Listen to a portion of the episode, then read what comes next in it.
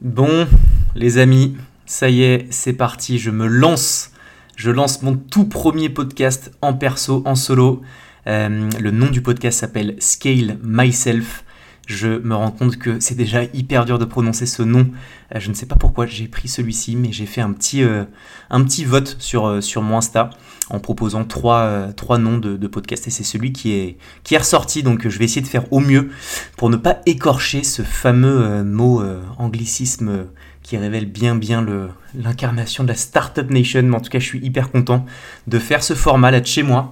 Je suis dans ma chambre, j'ai ma petite femme à côté, mon bébé qui est en train de dormir. Donc si euh, vous l'entendez pleurer d'ici peu, c'est normal, parce que je viens d'être papa il y, a, à peine 15 jours.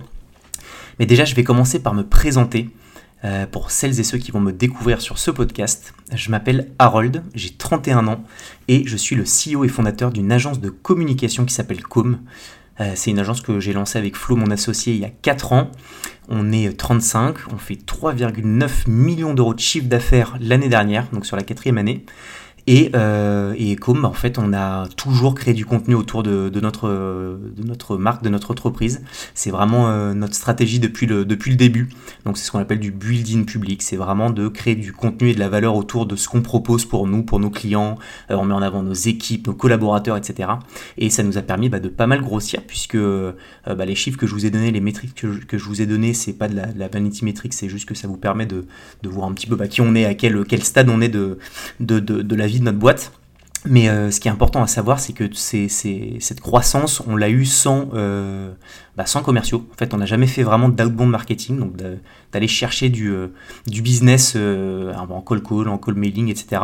On a toujours bénéficié en fait d'inbound marketing, donc toute la communication qu'on a créée autour de nous, bah, ça nous a permis de pouvoir grossir jusqu'à il y a 5 mois, je crois, où PA Alexandre, notre alternant business développeur, est arrivé chez Com pour commencer justement à essayer d'aller chercher du business sortant. Mais avant ça, euh, eh ben, on faisait, on n'en faisait pas du tout. Euh, et puis bah, ça a bien fonctionné, même si là on a pas mal d'autres enjeux cette année et qu'on a envie de passer des nouvelles étapes. Donc euh, on prévoit une nouvelle stratégie commerciale. Bref, je vois que je suis déjà en train de partir en coucougnetas bravas puisque je parle beaucoup.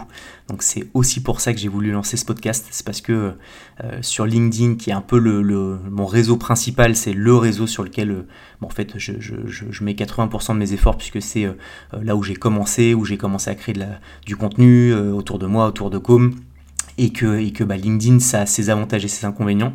Euh, ses avantages, il y en a plein. Euh, on, a fait, euh, on a une super croissance grâce à ça. On a créé des, contacts de fous. On a pu franchement partager énormément de choses et, LinkedIn est, pour beaucoup dans la croissance de, de Com.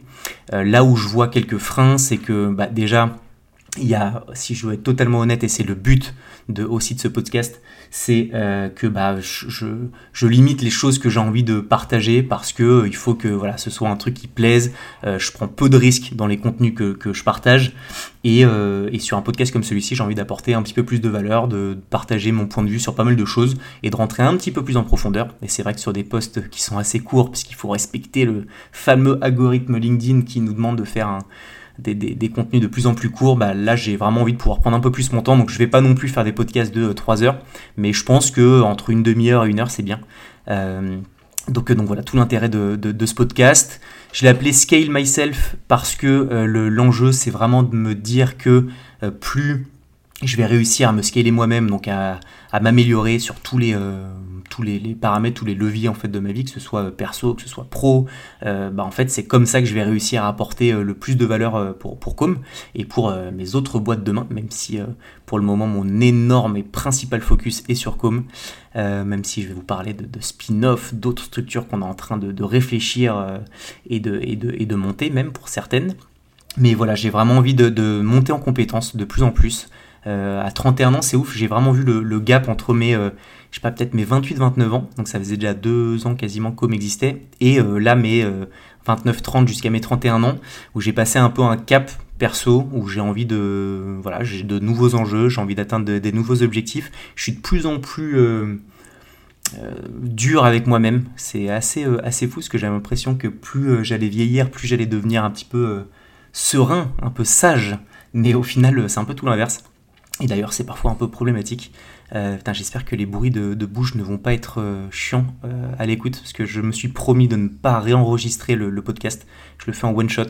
Je l'écouterai pas non plus. Ça, c'est un truc que j'avais écouté sur le podcast de Théo Lyon, Road to Million, qui est incroyable et qui a été une de mes sources euh, clairement d'inspiration de, pour pouvoir me, lancer sur ce podcast.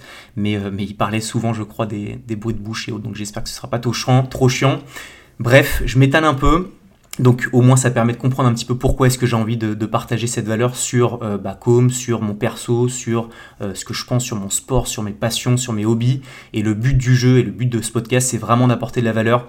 Encore une fois, sur des contenus que je crée sur LinkedIn, bah, c'est plus de montrer ce qu'on fait, des use cases et autres, mais il y a peu de de, sujets un peu où, je rentre un peu plus en profondeur et sur lesquels les gens peuvent vraiment, enfin les gens qui nous suivent peuvent vraiment euh, bah, euh, capter euh, l'info et puis le, les réappliquer pour, leur, pour leurs entreprises.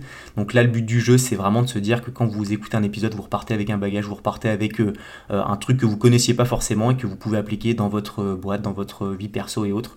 Et puis et puis voilà, donc je ne sais pas combien de personnes vont écouter ce podcast, le premier épisode, donc là je fais bluff que je parle à une audience de 8000 personnes, mais je pense qu'on sera une petite dizaine, la team, mais ça fait trop plaisir, et merci d'ailleurs à toutes les personnes qui m'écouteront euh, au tout début. Euh, ça fait marrant de repartir un peu de zéro, parce que c'est vrai que LinkedIn, sans faire le, gourou, mais on a pas mal de monde qui nous suivent.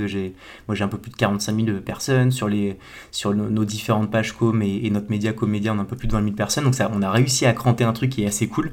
Là, je repars vraiment from scratch, donc, euh, euh, voilà, ça fait partie du, du, game et je suis content de le, content de le faire. Qu'est-ce que je me suis marqué, les amis? Je me suis marqué déjà de commencer par parler rapidement de l'actu de Com et de Harold. Euh, bah, l'actu de Harold, c'est euh, le, gros gros sujet en ce moment pour moi, c'est d'être euh, le fait d'avoir été papa. donc j'ai ma petite Billy, ma petite fille qui est née il y, a, 15 jours, et je peux vous dire que ça vous met une énorme patate dans, votre, dans votre quotidien. c'est un, un, sacré truc de devenir papa. C'est vrai que bah, tout le monde devient daron un jour, en tout cas la, la, grande majorité des gens. Donc on a un peu banalisé ça et puis on se dit que c'est un peu normal et ça l'est. Mais quand ça t'arrive à toi, tu te dis Yo euh, ok, on va revoir un petit peu le, game euh, et, la stratégie de, son perso, puisque bah, tout d'un coup, en fait, ton, quotidien se chamboule. Et chambouler, je le dis pas en mode péjoratif, mais en mode, euh, bah ouais, quand tu veux te poser tranquille le soir et geeker ou mettre un petit film avec ta femme, bah c'est plus forcément le même délire. Mais c'est juste par contre incroyable quand, quand, tu regardes ton gosse et que tu dis putain que t'as la moitié de ton ADN qui est, qui en, bah, qui est, qui, est, qui en ton bébé, c'est juste ouf.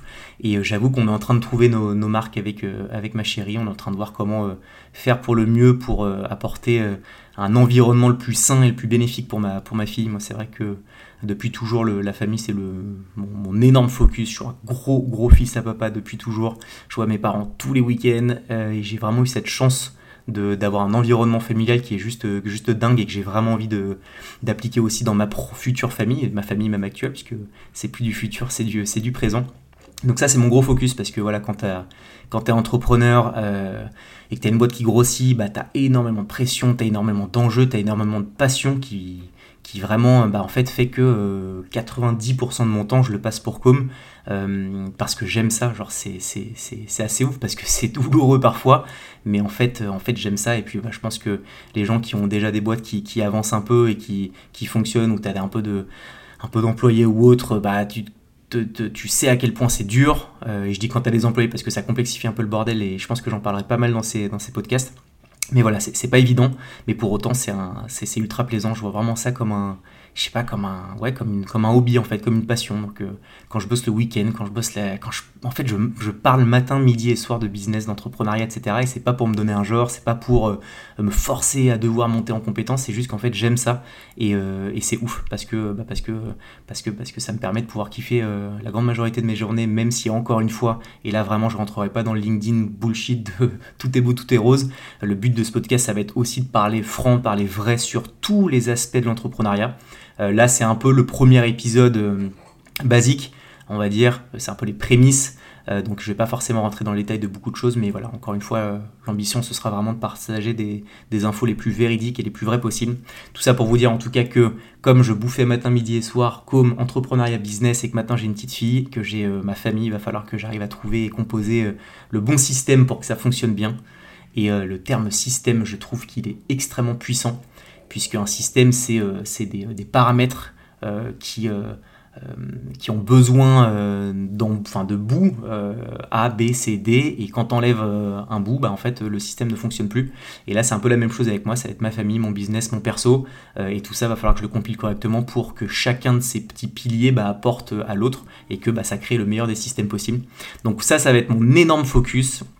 À côté de ça, j'ai très envie de me retrouver un challenge sportif, puisque je fais du sport depuis un peu toujours.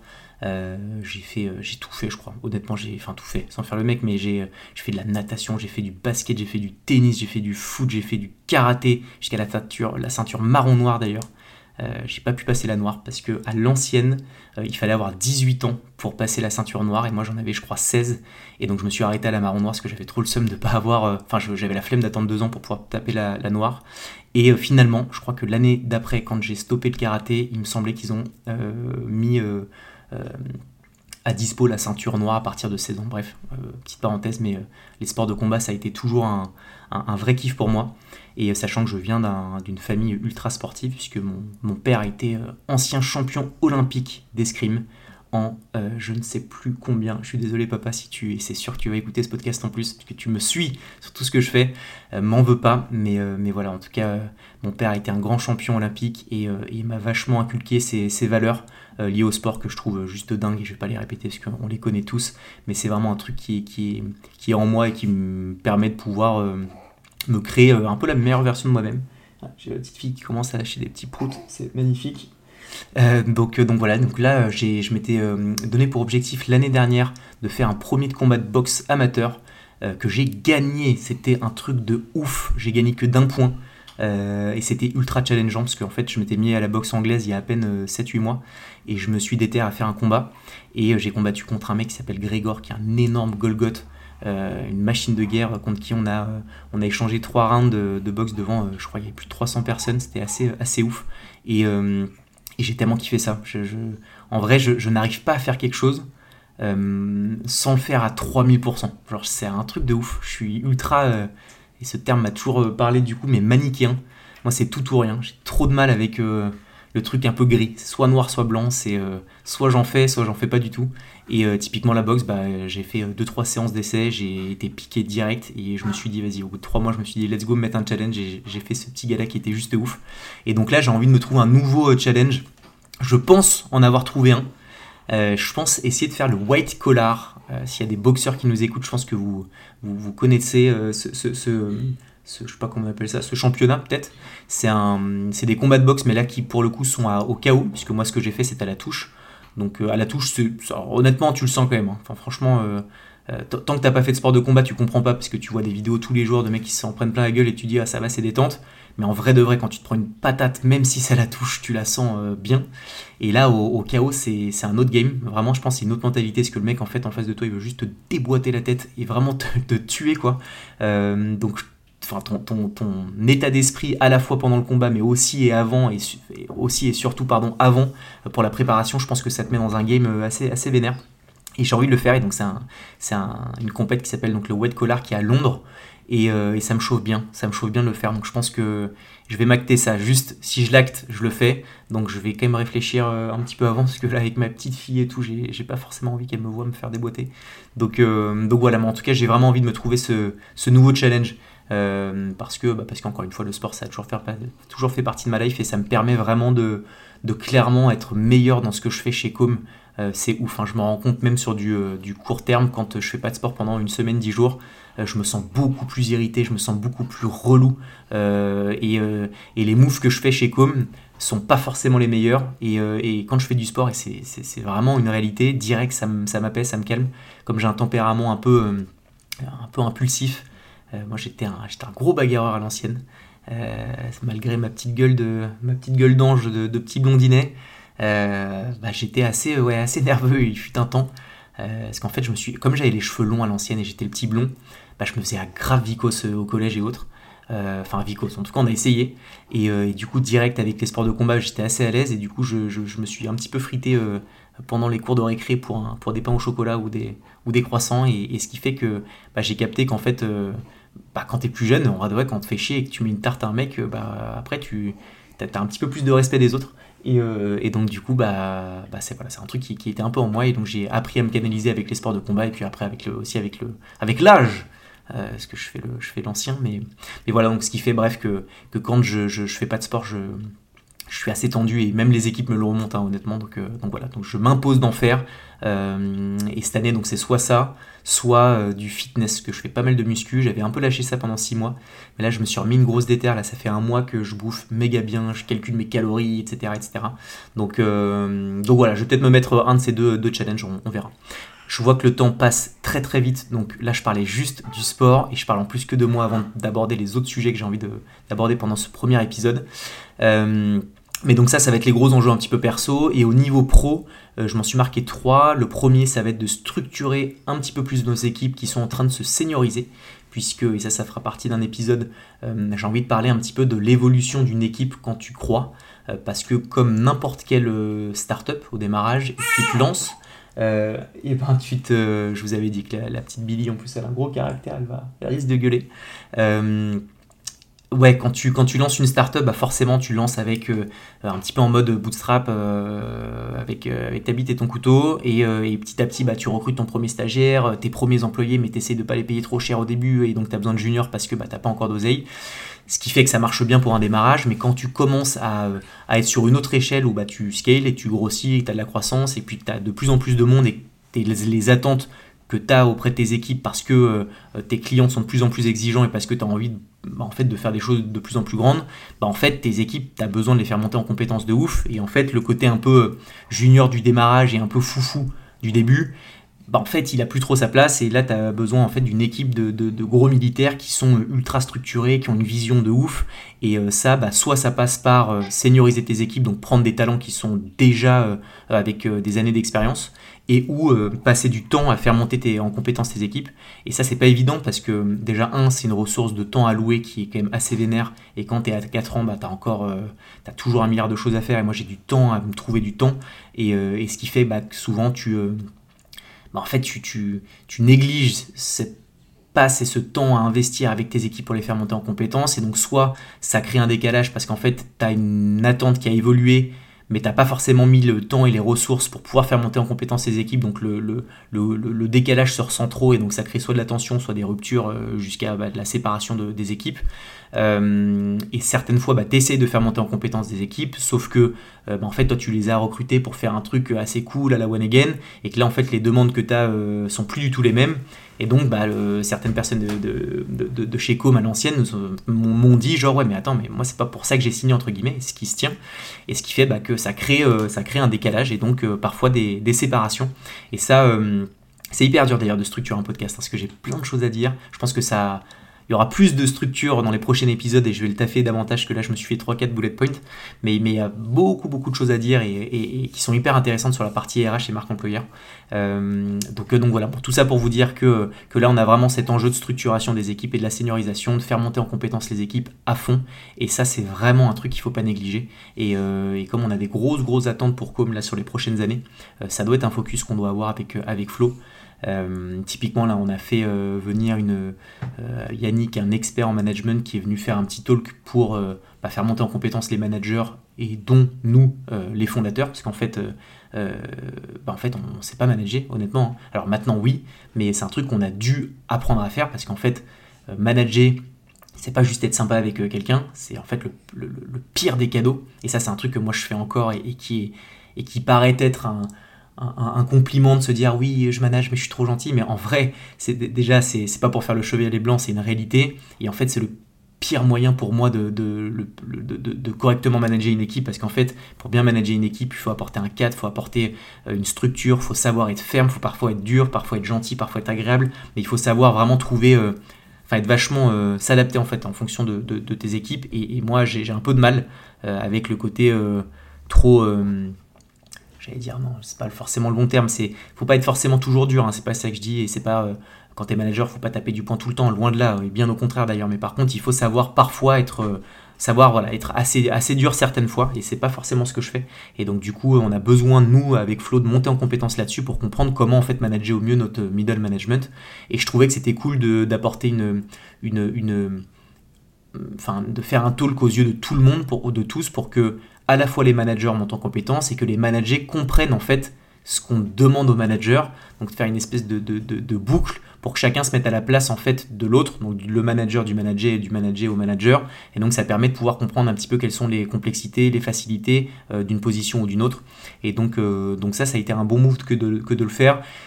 En vrai, c'est un talk d'une heure, donc c'est pas en une heure que tu arrives euh, à devenir un bête de manager, mais par contre, ça met le pied dans la volonté de vouloir faire monter les équipes et surtout de montrer en interne, parce que c'est une réalité, que c'est vraiment un sujet sur lequel on a envie de, mettre des ressources de, temps et financiers, puisque ça coûte de l'oseille de faire venir des, experts. Mais donc, donc voilà, donc ça, ça va être notre game. Il y a aussi l'émission, euh, je reviens un peu sur les actus rapides de Com, parce qu'on est déjà à 20 minutes, mais euh, l'émission euh, business qu'on est en train de lancer avec la BPI. Donc en gros, on va faire un talk show pour entrepreneurs. Donc vous imaginez un, une émission comme Le Quotidien ou comme TPMP, euh, même si je sais qu'à chaque fois je me fais défoncer quand je dis ça, mais c'est plus dans la forme que dans le fond. Mais en gros, c'est euh, parler en gros de sujets business entrepreneurial avec des chroniqueurs qui sont des entrepreneurs et on va euh, à travers différents formats bah, traiter de sujets de business avec un mot d'ordre qui est vraiment l'infotainment. Donc c'est apporter de la valeur de fond et en même temps passer un bon moment.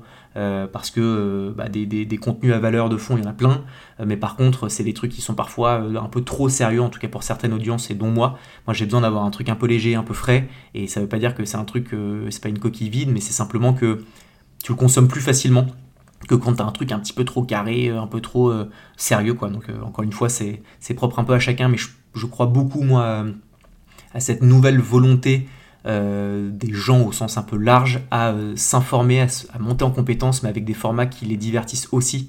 Et euh, c'est d'ailleurs pour ça que j'ai une grosse volonté d'aller sur YouTube, parce que je suis assez certain que l'entrepreneuriat va y voir une belle place sur les prochaines années sur, donc sur YouTube, parce que pour le moment c'est vraiment que du divertissement, mais j'ai l'impression qu'il y a une grosse tendance à s'y mettre, parce qu'aux États-Unis, bon, il y a tous les entrepreneurs comme Alex Hermosi, etc. Je vais pas tous les citer, parce qu'on les connaît, mais qui, euh, qui, qui, bah, qui, sont sur YouTube depuis un moment et puis bah, qui ont grossi euh, des communautés qui sont assez dingues.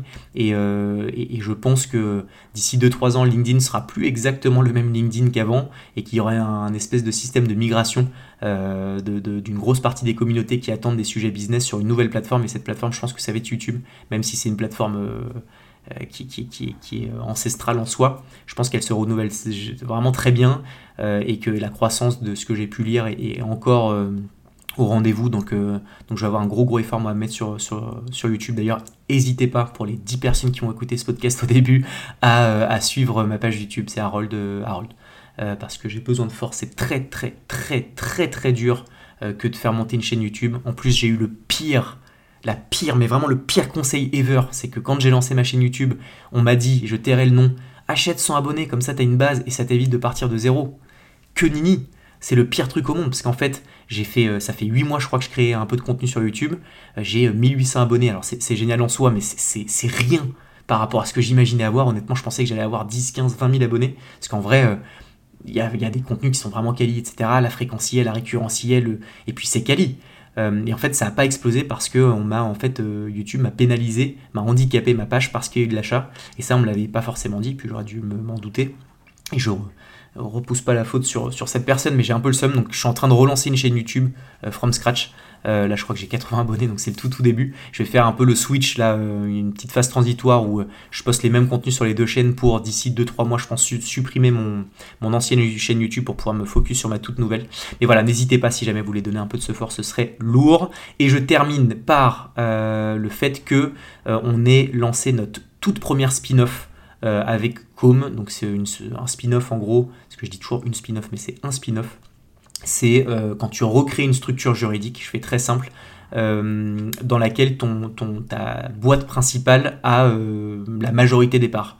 Donc là, comme on a relancé une boîte qui s'appelle Capsule, qui est une toute nouvelle structure, une nouvelle structure juridique, donc il y aura un bilan pour Capsule, il y a un nouveau CEO qui s'appelle Ulrich qui gère l'entité, et Com a des parts, et donc en fait, ça permet à Com de pouvoir éviter de lancer in-house, donc en interne, euh, une verticale sur laquelle bah, soit il faut euh, rechercher des équipes euh, bah, qui sont peut-être un peu plus juniors parce que c'est un démarrage de structure et donc du coup bah, mettre beaucoup plus de temps avant de pouvoir faire quelque chose d'assez gros parce que dans la même logique qu'un com, il faut d'abord avoir ses premiers clients, faire rentrer un peu de cash pour pouvoir recruter des équipes, etc. Là, ça permet de pouvoir tout de suite mettre au capital des personnes qui ont bah, un enjeu à créer des une, une, boîte qui part pas de zéro puisqu'ils partent avec un asset qui est puissant, c'est celui de Com, donc avec nos clients, avec nos ressources en interne et en nature, donc c'est des, bah là l'image de marque qu'on a, de, les passages sur nos médias, nos équipes en interne, la partie RH, financière, etc. Donc c'est un, espèce de, hack de démarrage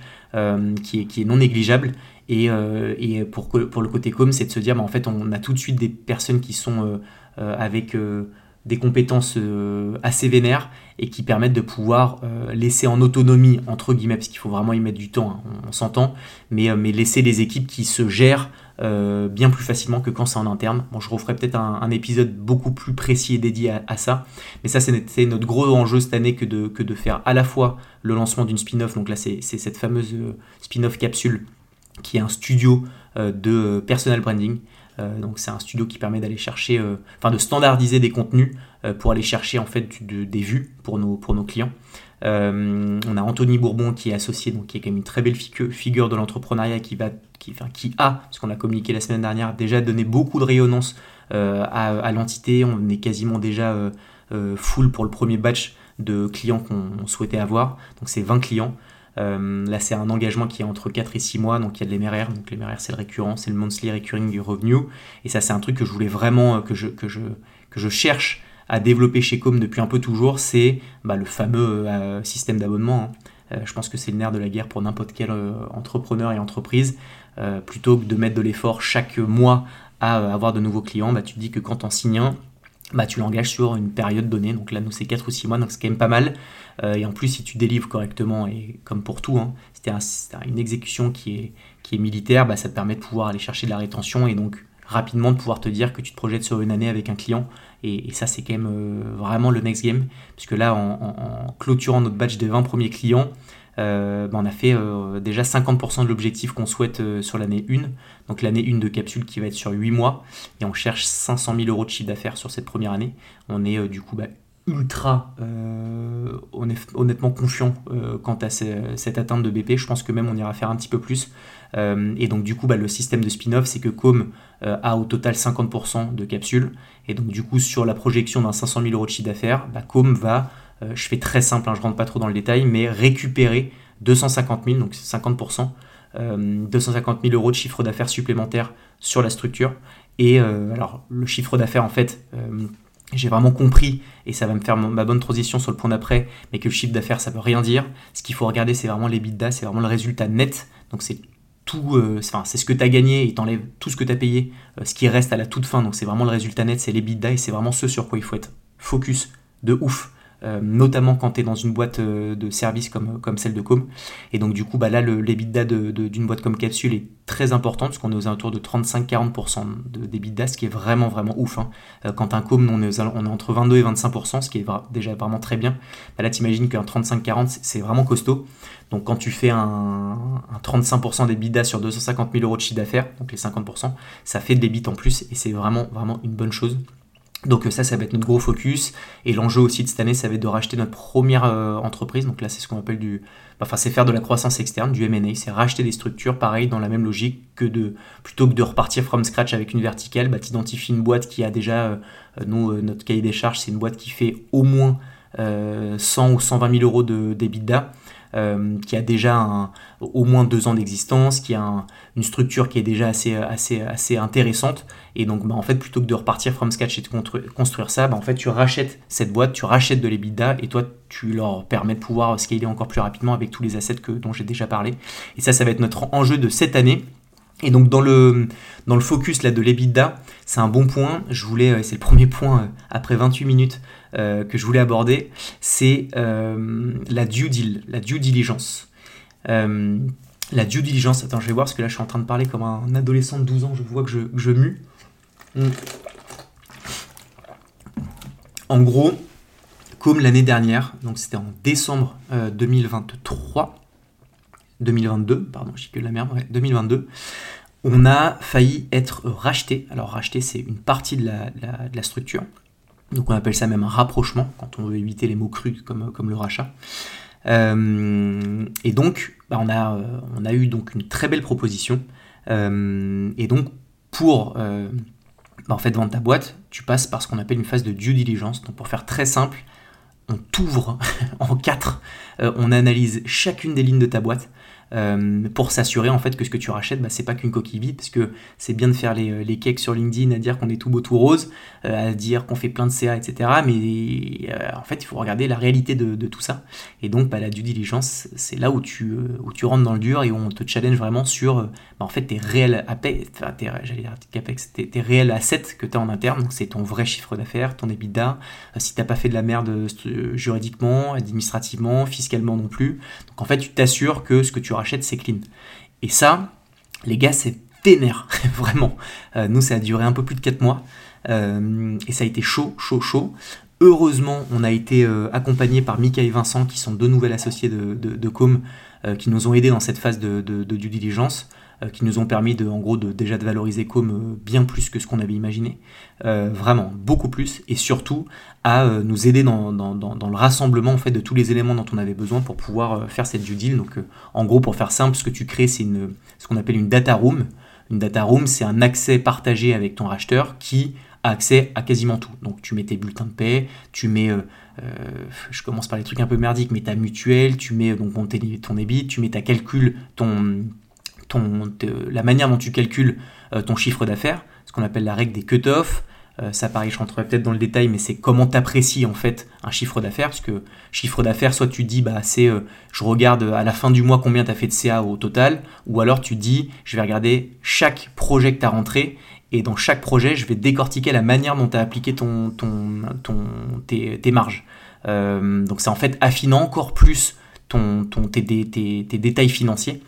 Euh, tu dois partager, en gros tu partages tout, hein, toute ta life, et, euh, et ça c'est chaud, puisque, puisque bah, tu fais ça en plus de tes journées de com, euh, donc on avait 3 ans, c'était déjà quand même bien charbon, en hyper croissance de ouf, il y avait quand même déjà beaucoup de taf, et quand tu te rajoutes ça, en fait c'est tu te rajoutes littéralement une deuxième journée. Et moi ça a été la phase de ma life la plus compliquée à gérer, vraiment, à la fin de cette phase de due j'ai franchement, plusieurs fois, je suis tombé en, sanglots euh, en plein milieu de dîner de familial parce qu'en fait, juste, c'est une pression qui est assez ouf. En plus, euh, quand, on te, quand on te rachète, on te rachète une partie de ta structure, euh, mais pas l'intégralité. parce qu'on te l'achète en fait en deux temps, ça dépend un peu comment, comment on te le propose, mais nous on nous l'a décortiqué en deux fois, c'est-à-dire qu'on nous rachetait à 60% la, la, première année, et ensuite on avait ce qu'on qu'on appelle de l'arn-out, c'est on reste pendant 4 ans au sein du groupe. Et c'est au bout des 4 ans que bah, tu euh, as euh, une autre partie de tes sous ou tu as d'autres gros sujets qui, permettent en fait à ton racheteur de juste se dire on rachète pas juste une boîte et, les, fondateurs se barrent. En fait, tu as cette phase un peu transitoire qui fait que les gens sont encore en interne et pilotent au mieux la structure pour que jusqu'à 4 ans à minima, on soit certain qu'on aille chercher nos objectifs. Donc le côté des entrepreneurs, c'est de se dire bah, je vais chercher l'autre partie du butin euh, au bout de 4 ans. Et pour les acquéreurs, encore une fois, c'est de se dire on est certain de, que les mecs vont pas faire de la merde une fois qu'ils sont direct, euh, qu'ils ont direct revendus. Euh, donc nous c'était un peu particulier, c'est que l'enjeu avec Flow c'était pas de revendre l'intégralité de la boîte, nous on voulait vraiment se rapprocher d'un gros groupe pour pouvoir imaginer aller chercher beaucoup plus de, scale, enfin de, grossir encore plus vite, puisqu'il nous, nous donnait en fait euh, dans le montant global du rachat euh, pas mal de CCA, donc ce qu'on appelle le compte courant associé, donc il nous fallait un peu plus d'un million cinq, euh, donc ce qui nous permettait de pouvoir recruter, nous développer davantage et plus rapidement. Et donc c'était vraiment ça ce qu'on souhaitait, mais on voulait pas quitter le navire de Com.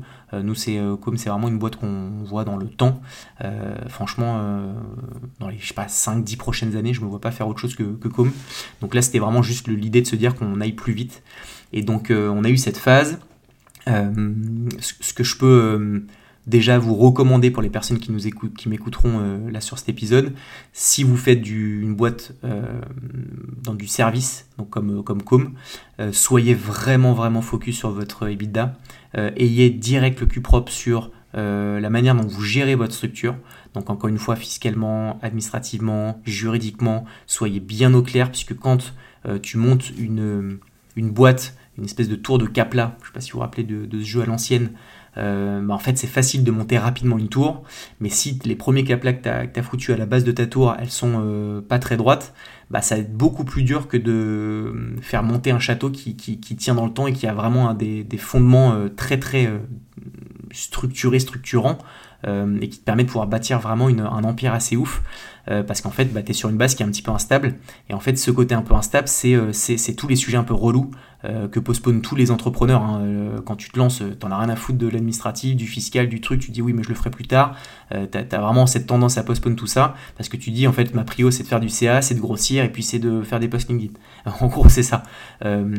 Sauf que quand tu as 2-3 ans de boîte et que tu commences à avoir euh, bah, recruté pas mal de personnes, mais qu'en fait tu as fait un peu de la merde parce que euh, tu n'avais pas les bons contrats, tu étais, étais, en contrat cadre et en fait tu réglais pas de la bonne manière, et où tu n'as euh, pas ton CE, et où, bon bref, plein de détails, mais qui font que bah, en fait tu construis un truc qui est pas sain pour un racheteur demain, bah, en fait quand tu dois remettre l'année dedans et te dire bah, je me retape 3 ans de boîte pour pouvoir recliner ma, ma boîte parfaitement, bah, c'est chaud.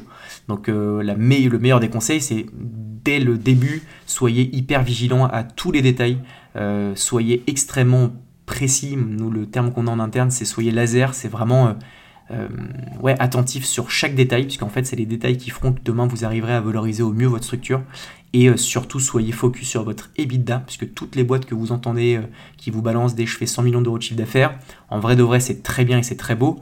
Mais si une boîte de 100 millions d'euros de chiffre d'affaires fait zéro d'EBITDA, ne fait pas de résultat net, il y a très très peu de chances pour ces boîtes de se, de se faire acheter. Alors ça dépend encore une fois des modèles. Hein. Si on parle des euh, modèles euh, des boîtes SaaS, euh, où tu rachètes pas forcément que de l'EBITDA, mais de la projection, et puis un système, et des outils, et des process, c'est un peu différent, ou même de, la tech, c'est un peu différent. même si, là on le sait tous, le marché s'est quand même tendu du fion, donc les, les, boîtes SaaS, elles vont plus lever aussi facilement qu'avant, et puis elles vont plus revendre sur des multiples aussi, aussi fous que, ça a pu être l'être les, dernières années. Là, le gros focus, c'est quand même se dire l'argent qu'on fout à la fois pour lever des fonds et ou pour faire des, euh, un rachat, il faut que ce soit sur une boîte qui soit saine et qui en fait crache de l'oseille, qui soit bah, rentable. Et donc du coup, soyez vraiment focus sur votre EBITDA et essayez de construire dès le début des offres qui vous permettent de générer de l'EBIT. Parce que le, premier réflexe quand on lance une boîte, c'est d'être moins cher que son concurrent. Donc ça a été la stratégie de Com, en tout cas une des parties de notre stratégie, ça a été euh, il y a eu plein de trucs, ça a été très d'être très créatif, de poster euh, sur les réseaux, d'avoir une logique de building public qui a très bien fonctionné. Mais il y a eu aussi le sujet de se dire on est beaucoup plus accessible que nos, que nos, que nos concurrents. Et ça, c'est un peu la facilité. Euh, et donc, du coup, tout de suite, bah, t'es sexy aux yeux des gens, puisque tu dis bah putain, euh, ce qu'ils font, c'est stylé, ce qu'ils font des contenus qui sont assez cool. En plus, ils sont moins chers, let's go. Sauf que euh, c'est facile que de baisser des prix auprès de tes clients, par contre de les monter c'est hardcore. Et quand en fait tu, au bout d'un an tu dis putain mais j'ai, je tire la langue pour pouvoir euh, cracher 5% euh, des bidas, il faut que j'augmente mes prix, bah, en fait tes Yankees ils te disent bah non mon petit frérot, ta vidéo à 1000 euros c'est ça que j'attends, c'est ce sur quoi tu as communiqué, as communiqué, donc c'est mort, je paierai pas plus. Et donc nous on a eu beaucoup beaucoup de mal à repositionner comme aux yeux de nos clients historiques, aux yeux de nos prospects, nos clients idéaux, pour pouvoir en fait proposer des prix qui étaient beaucoup plus en adéquation avec notre business model, avec notre enjeu d'aller crécher un peu des bidas, et donc en fait juste bah, de vivre quoi. Et, euh, et donc ça, je pense que c'est des mauvais réflexes au début que d'être moins cher, et donc ayez vraiment ce focus de se dire, je me projette vraiment dans un an, dans deux ans, dans trois ans, est-ce que sur ces bases de prix, même s'il y a plein de paramètres qui vont faire que ça va évoluer, mais est-ce que sur ma projection, je vais cracher un peu d'oseille? Et prévoyez beaucoup plus que pas assez, puisque quoi qu'il arrive sur les projections que vous, serez, que vous allez vous donner, il va y avoir forcément des turbulences qui vont faire qu'en fait tu vas trogner 2, 3, 4, 5, 6, 10 points débit. Donc soyez le, le, plus large possible au début et vraiment ayez cette vision un peu plus long-termiste. Euh, moi j'aurais aimé euh, euh, le, comprendre, parce que j'allais dire l'entendre, mais en vrai tout le monde le dit, donc il faut juste vraiment l'entendre, l'écouter, l'intégrer et l'appliquer. Et souvent les choses qui Ce genre de sujet, encore une fois, un lancement de boîte, tu te dis putain, mais c'est pas pour moi pour le moment. Mais en fait, il faut vraiment se focus dessus depuis, euh, pendant, pendant, enfin, dès le début de, de, sa, de sa boîte. Pour finir rapidement là sur ce sujet de due deal, donc on a fait ça pendant 4 mois, il y a eu des hauts, des bas, tu te projettes, en plus bon, il y a quand même pas mal de sous en jeu, tu as tes équipes qu'il faut que tu embarques, que tu leur fasses comprendre pourquoi est-ce qu'on va se rapprocher d'un groupe, c'était une boîte qui avait déjà plus de 100 personnes, donc tu dois commencer à te projeter en te disant bah, culturellement il va devoir y avoir une fusion entre la culture de la boîte qui nous, qui nous rachète et la nôtre, qui était en plus, la culture de com, elle est quand même très particulière et je, ferai tout un épisode autour de ça parce que c'est hyper intéressant, je trouve, que, de, que d'analyser un petit peu la manière dont on a euh, créé la culture de com et comment est-ce qu'elle a évolué, parce qu'en fait, c'est, c'est, c'est vachement organique, la culture, c'est un, truc qui évolue dans le temps, qui se muscle, euh, qui doit être musclé euh, et pris au sérieux très rapidement. bref, tout ça, ça a été beaucoup d'émotions, beaucoup de temps, pour surtout le fait de se dire qu'à la fin, bah, en fait, il n'y a pas de rachat. Il y a pas mal d'éléments qui ont fait qu'on n'a pas revendu. Mais le principal, si je suis totalement honnête, c'est qu'en fait, donc on a été accompagné par Mika et Vincent qui sont des experts vraiment de, la croissance externe, d'autres structures donc qui en fait nous ont, ont, été les meilleurs vraiment pour nous aider dans cette phase. C'est qu'en fait on nous a demandé un petit peu plus de délai supplémentaire euh, pour pouvoir aller chercher encore un peu plus de dettes, donc que, notre racheteur puisse aller chercher de l'argent auprès des banques et d'autres institutions financières pour pouvoir nous racheter. Et en même temps, parce que la règle des cut-off, euh, qui est vraiment encore une fois une règle d'appréciation du chiffre d'affaires, n'était pas forcément euh, celle qu'ils avaient imaginée. Donc tout ça fait qu'on nous demande un peu plus de temps. Et donc du coup, bah, on s'est dit avec Flo, on va repartir sur 2-3 mois d'enfer comme ça. On s'est défocus de ouf du business de com. On a été loin des équipes et ça a été ressenti. Et pareil, j'en ferai un épisode dédié parce que c'est, je trouve hyper intéressant pour, vous qui m'écouterez demain d'en, tirer des bons, des bons enseignements. Mais ça a été chaud et en plus, c'était. Euh, enfin ça, ça c'était vachement révélateur de la santé de la, structure qui nous demandait plus de temps pour aller chercher encore plus de, sous parce qu'en fait ils n'avaient pas forcément euh, le, cash nécessaire pour pouvoir euh, bah, tout de suite upfront euh, nous, donner de, de, l'oseille pour pouvoir en fait effectuer cette cette transaction, ce qui fait qu'en fait ça montrait potentiellement un problème de solvabilité dans le temps de la, de, la boîte, et vu que la partie de l'earn-out, qui est la grosse partie du bébé que tu as après 4 ans, en fait c'est après 4 ans, bah, il faut être sûr que la boîte qui te rachète, elle soit solvable, elle soit euh, pérenne, et qu'elle puisse bah, vraiment euh, euh, suivre son bébé pour pouvoir te racheter au bout de 4 ans. Et vu que ça c'était des indicateurs qui étaient un petit peu bancals, Mika et Vincent nous ont dit les gars, stop, stop honnêtement, et, et, et, plutôt que d'être de, racheté par un grand groupe, en fait consolidez vous-même un groupe et rachetez vous-même des entreprises. Et donc c'est pour ça qu'on a décidé de les intégrer euh, au capital. Euh, Mika et Vincent, ils sont là pour nous aider à identifier euh, les boîtes que demain on aura envie de racheter. Ils sont en train de nous aider à piloter euh, des euh, lancements de spin-off comme euh, Capsule avec Anthony Bourbon. Et donc en fait, on va construire un énorme groupe, le groupe Com, c'est trop beau de dire ça, je trouve. et donc donc c'est nous qui allons racheter des entreprises, c'est nous qui nous positionnons en groupe, en gros gros bébé, en gros acteur. Et, pour ça, donc on a décidé de lever un million d'euros. Donc on s'est très peu dilué puisqu'on a une très belle valo, à presque 10 millions d'euros de, de, de valo. Et cet argent, ça nous permet d'aller chercher de la dette. Donc c'est quand tu beaucoup de, quand as pas mal de sous sur, euh, sur ton compte courant associé, donc le million, et que tu vas voir une banque et que tu dis bah regarde j'ai un million d'euros sur mon, compte bancaire, donc euh, il y, a peu de chances que je collapse et je pourrais euh, quoi qu'il arrive rembourser mes, dettes. Bah donne-moi un petit peu d'oseille en plus. Et donc là tu peux aller chercher 2-3 millions supplémentaires. Donc ça commence à faire pas mal de sous qui te permettent de pouvoir aller envisager ce scénario, cette stratégie d'aller racheter des structures et de piloter cette phase de croissance externe. Donc ça ça va être vraiment nos nos, enjeux là dans les, dans les prochaines années, puisque ça va prendre un peu de temps. Yo, je parle tellement vite, et en plus je vais pas me réécouter, parce que vraiment je ne peux pas supporter m'écouter, parce que je me trouve tous les défauts du monde, et je, sais que j'en ai, sans faire le faux modeste, mais, euh, mais je, déteste m'écouter. Donc j'espère, et je regarderai vos commentaires, que vous ne me direz pas, putain tu parles trop vite. Mais euh, voilà, pour cette dernière partie de podcast, je vais parler doucement. Euh, mais donc là on a traité de la phase de la due deal, Rapidement, je vous parle de la spin-off, je vous en ai un petit peu parlé, mais donc c'est cette fameuse euh, structure qui s'appelle Capsule et qui est très intelligente, je trouve, quand tu as une boîte qui a 3-4 ans, euh, sur laquelle tu t'es vraiment structuré, parce que c'est important de rester focus sur son activité principale, mais une fois que tu as une boîte qui commence à être rentable, à cracher des bidas, où tu te dis, ok, là quand je recrute des gens, ils arrivent chez Com, enfin dans ta structure, ils savent quoi faire, pourquoi, comment, et tu as vraiment cette euh, logique de dire que tu peux aller chercher du scale. Bah là c'est intéressant de pouvoir avoir cette logique de croissance externe et ou de spin-off. Et donc, euh, donc voilà, j'espère que vous allez kiffer le capsule, parce que ça va être une, vraie vraie dinguerie. Là pour l'instant on a peu communiqué dessus, mais ça va, ça va arriver de plus, de plus belle. le but du jeu c'est pas trop de parler de, moi et de com, plus que de vous apporter de la valeur, mais voilà. Dans la due deal vous en avez eu, dans la spin-off un peu. Je me suis marqué en troisième, j'ai trois autres points, mais je pense qu'on va en faire que un ou deux euh, max. Euh, j'avais marqué la norme devient norme, c'est le seul point que j'ai marqué. Et euh, vous allez voir que les points, c'est sans transition, hein, vraiment.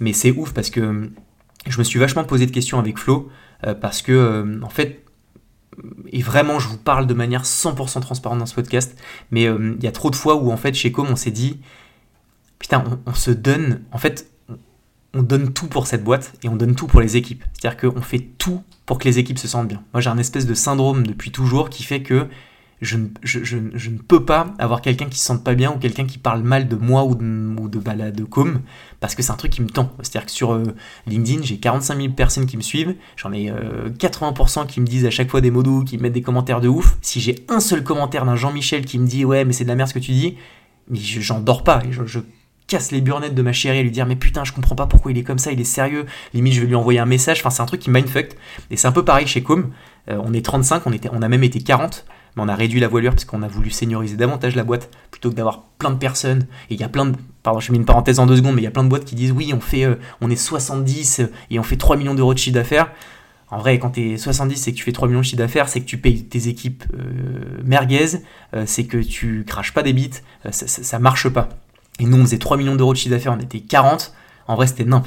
Parce que on avançait en mode bout de ficelle.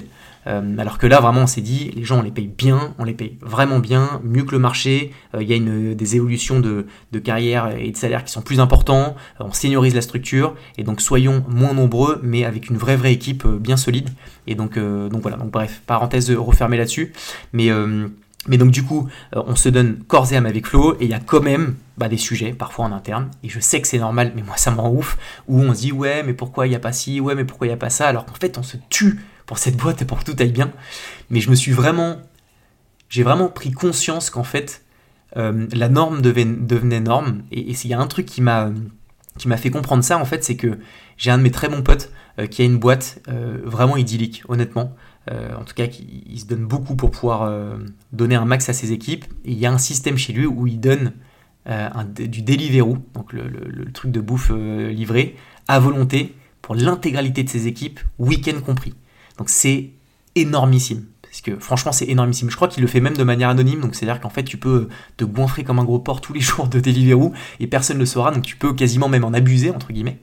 Et, euh, donc ça, c'est un vrai investissement de boîte. Hein. Des, franchement, c'est des milliers, milliers même peut-être même dizaines de milliers d'euros par, euh, mois. Quand tu es une équipe de 50 personnes, ça fait quand même des sous. Il m'a quand même dit, il m'a dit, ouais frérot, j'ai quelqu'un de, enfin deux personnes de mon équipe qui sont venues me voir et qui m'ont dit, après trois mois où il avait mis en place ça, il a dit, ouais... Euh, moi, je trouve ça un peu border parce que j'ai pas Deliveroo. Euh, moi, on me livre qu'avec Uber Eats, donc euh, je trouve ça un peu n'importe quoi. J'ai beaucoup moins de choix sur Deliveroo, etc. Et quand il m'a dit ça, je me suis dit, mais what the heck? Genre, enfin, le mec, il investit énormément pour ses équipes. Il donne de la bouffe à volonté. Euh, et, on, pinaille quand même pour un détail comme ça. Et en fait, je me suis dit, c'est quoi la moralité de ça? C'est juste qu'en fait, ce qui est. Cette, cette, cette offre est ouf, mais au bout d'un moment, ça devient la norme, parce qu'en fait, la, première semaine, tu dis c'est incroyable, le premier mois, pareil, après deux mois, tu dis ok, c'est lourd, et après trois mois, en fait, c'est normal. Et en fait, bah, euh, quand c'est normal, bah, tu as toujours envie de, de, plus, en fait. Et, euh, et ça, c'est un truc que, que, j'ai compris chez Com, c'est qu'on a tout de suite mis notre focus à, à 100% sur les équipes, à mettre tout à dispo pour que ça se passe bien. On a vraiment tout. Et en fait, bah, ça c'est la norme, et quand tu as un truc qui va pas, bah, en fait, ça sort de la norme, donc tout d'un coup, c'est ce sur quoi on, va se focus. Donc en fait, la finalité de tout ça, c'est déjà d'être à l'aise avec le fait que euh, tout le monde ne peut pas, 100% de ta boîte ne peut pas, tout au long de ta boîte, euh, te dire tout est beau, tout est rose. Il y a toujours des sujets, il y aura toujours des moments où on remettra en question des choses, où on te dira ouais mais ça c'est chiant, où on tapera sur les bosses parce que c'est comme ça et ça c'est culturel, mais c'est la norme, il faut le comprendre. Et aussi, je pense qu'il faut se laisser de la latitude de proposer des choses stylées dans le temps. En fait, ne pas faire une espèce de all-in d'un coup euh, à proposer le, le, le, le, best de chez best direct, puisqu'en fait, tu auras moins de ressources après pour pouvoir proposer des nouveautés qui, euh, aux yeux de tes équipes et même pour toi en interne, te diront putain, j'ai une nouvelle. Euh, une nouvelle, un nouvel avantage, j'ai un nouveau truc stylé au sein de la boîte. Parce qu'en fait, si tu as tout donné dès le début, bah, tout le monde sera trop content pendant un mois, deux mois, six mois, un an, mais au bout d'un moment, ce sera la norme, et donc du coup, bah, ils vont vouloir un peu plus.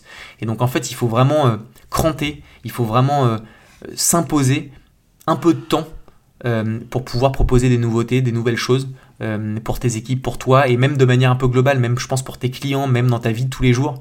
En fait, c'est hyper important d'avoir cette, de garder cette latitude. Et, et, je trouvais que la phrase la norme devient norme était assez intéressante. Et, et je termine ce premier épisode euh, avec une recommandation d'un livre que j'ai lu, que j'ai bien aimé, qui s'appelle La règle pas de règle de Netflix, euh, qui est assez lourd et qui parle en gros de la, culture de la responsabilisation, en gros, pour faire très simple. Donc en gros, la culture de Netflix, c'est ta vacances illimitée, t'es payé 20% de mieux que le, marché. par contre, en gros, on te met sur le, dans les meilleures conditions pour pouvoir travailler. Par contre, les attentes, elles sont très hautes. parce que bah, parce qu'on te met dans ce meilleur des, contextes. Moi, je l'ajoute très simple. Et je me suis rendu compte qu'on a essayé de, mettre ça en place avec, euh, avec Flo chez Com. Il y a plein de choses qui ont grave fonctionné. Euh, le premier, je dirais, c'est la culture donc, du télétravail. Donc chez Com, on, on impose aux équipes de venir le lundi et à partir du mardi, tu, euh, bah, chacun fait un peu ce qu'il veut. Euh, et donc ça, ça, marche bien puisque les gens sont, enfin les gens, les, employés de Com sont hyper contents de, de, de, ce, de, ce, de cette méthode puisque parfois ils peuvent bosser euh, bah, dans le sud et aller voir leurs parents. Parfois, bah, quand tu as la flemme et t'es en gueule de bois et que tu as envie de rester dans ton lit pour bosser, bah, tu bosses. là où juste on a un petit peu, où on doit se renforcer, c'est mettre davantage d'OKR pour chacun des, chacune des personnes des équipes, c'est-à-dire vraiment de se dire, ok, je sais exactement ce que j'ai à faire sur la semaine ou sur le mois, et encore une fois que je sois chez moi ou au bureau, peu importe, puisque je, bah, respecte les objectifs qu'on s'est fixés. Et euh, ça, il faut juste qu'on l'affine un peu plus. Après, c'est très compliqué dans une industrie comme la nôtre, qui est une industrie euh, créative. Euh, c'est pas forcément que du commercial où on te dit, bah, tu dois faire 100 000 euros par mois. Euh, et en fait, euh, à la fin du mois, tu vois juste si tu as fait 100 000 ou pas. En fait, là, dans les, dans les sujets créatifs, tu as plein de paramètres qui sont un peu de l'appréciation et pas un truc très tangible et palpable. Donc, c'est dur de mettre en place ces OKR. On est en train de les bosser un peu plus avec, euh, avec Flo. Mais ça, c'est un truc qui a très bien marché dans cette culture de responsabilisation. Ce qui a un peu moins marché, c'est le genre tu fais ce que tu veux quand tu veux.